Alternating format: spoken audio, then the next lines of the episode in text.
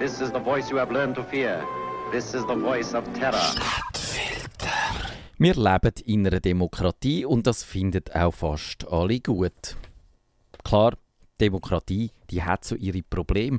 Bei den Wahlen gewinnen meistens die Falschen. Die dort oben zu Bern machen ja sowieso, was sie wollen und meistens machen sie das, was ihnen Lobbyisten einflüstert. Und im Nationalrat hockt jetzt auch der Roger Köppel. Das sind frappante Mängel. Trotzdem wären die meisten anderen Staatsformen ziemlich viel schlimmer. In der Kleptokratie dominieren die Korrupten bei der Bürokratie die Beamten, in der Infokratie diktieren der Blick uns 20 Minuten die politische Agenda und in der Theokratie erzählt uns ein Gesandte Gottes, was jetzt alles Sünd ist, was wir so machen, liebe lange Tag. Und in der Pornokratie hat die Mätresse vom Staatschef die Fäden in der Hand. Und jetzt gibt es die, die sagen, vergessen das mit der Demokratie. Die Staatsform, wo wir eigentlich haben, ist die Konzernokratie. Der Begriff geht auf den David Mitchell und sein Buch Der Wolkenatlas zurück. Dort, in dieser Geschichte, hat ein Zusammenschluss von mehreren Grossunternehmen die Herrschaft übernommen. Und die Bürger heissen dort jetzt, hm, Konsumenten.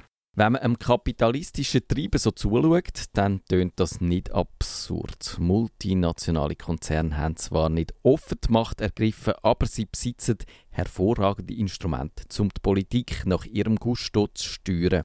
Und jetzt gibt es die, die sagen, Länder sind schon längstens keine politischen Gebilde mehr, sondern Unternehmen. Der US-Präsidentschaftskandidat Mitt Romney hat das 2012 während seinem Wahlkampf über die Vereinigten Staaten behauptet. Aber besonders wild grassiert die Idee zu Deutschland.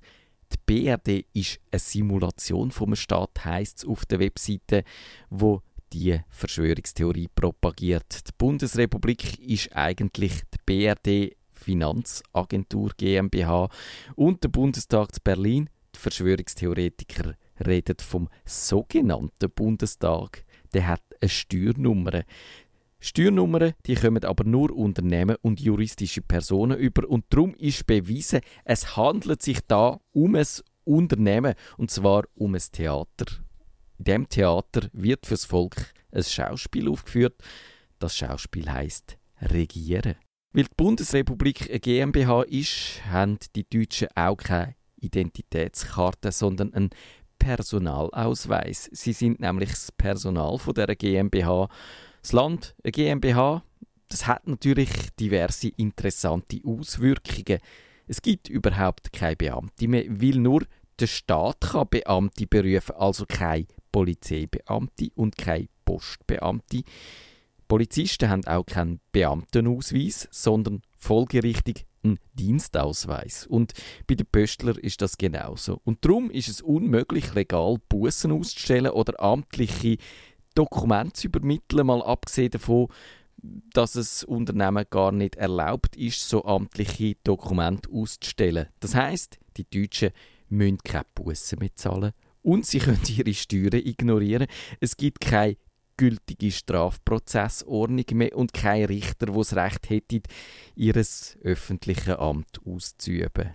In dieser schönen Deutschland GmbH gibt es also weder gültige Gesetze noch einen legalen Justizapparat. Und was das heißt, ist ja dann auch irgendwie klar.